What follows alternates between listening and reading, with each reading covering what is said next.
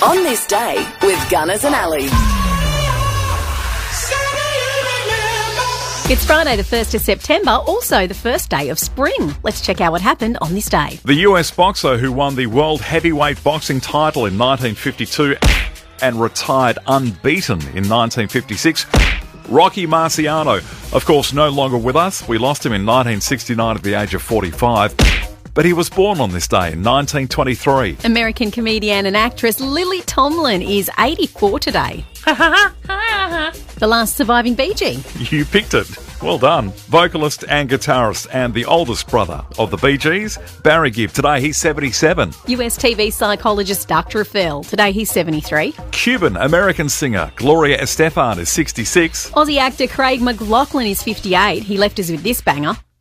Oh, do we have to? Yeah, just because it's hilarious. Which one? Mona. Okay.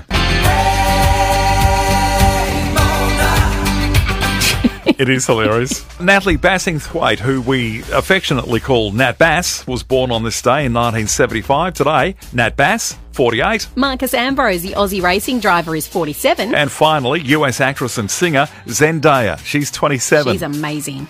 It was on this day in 1936 the Phantom comic was first published in Australia. Johnny Farnham, then aged just 18, signed a recording contract with EMI Records in 1967. In 1972, Celsius temperature, the readings were introduced into Australia, replacing Fahrenheit. Cigarettes were advertised for the last time on Australian TV in 1976. In 1979, In Excess made their on-stage debut at the Ocean View Hotel at Torquay in New South Wales. The Titanic was found by French divers on this day in 1985. In 2001, Ted Mulry, the Australian singer and muso, died at the age of 53. We also lost Hal David, the US lyricist, dying at the age of 91 in 2012. He wrote a lot of lyrics for Burt Bacharach's music. He did. And 2018, Etihad Stadium in Melbourne officially became Marvel Stadium. Just a few of the things that happened on this day for Friday, the 1st of September.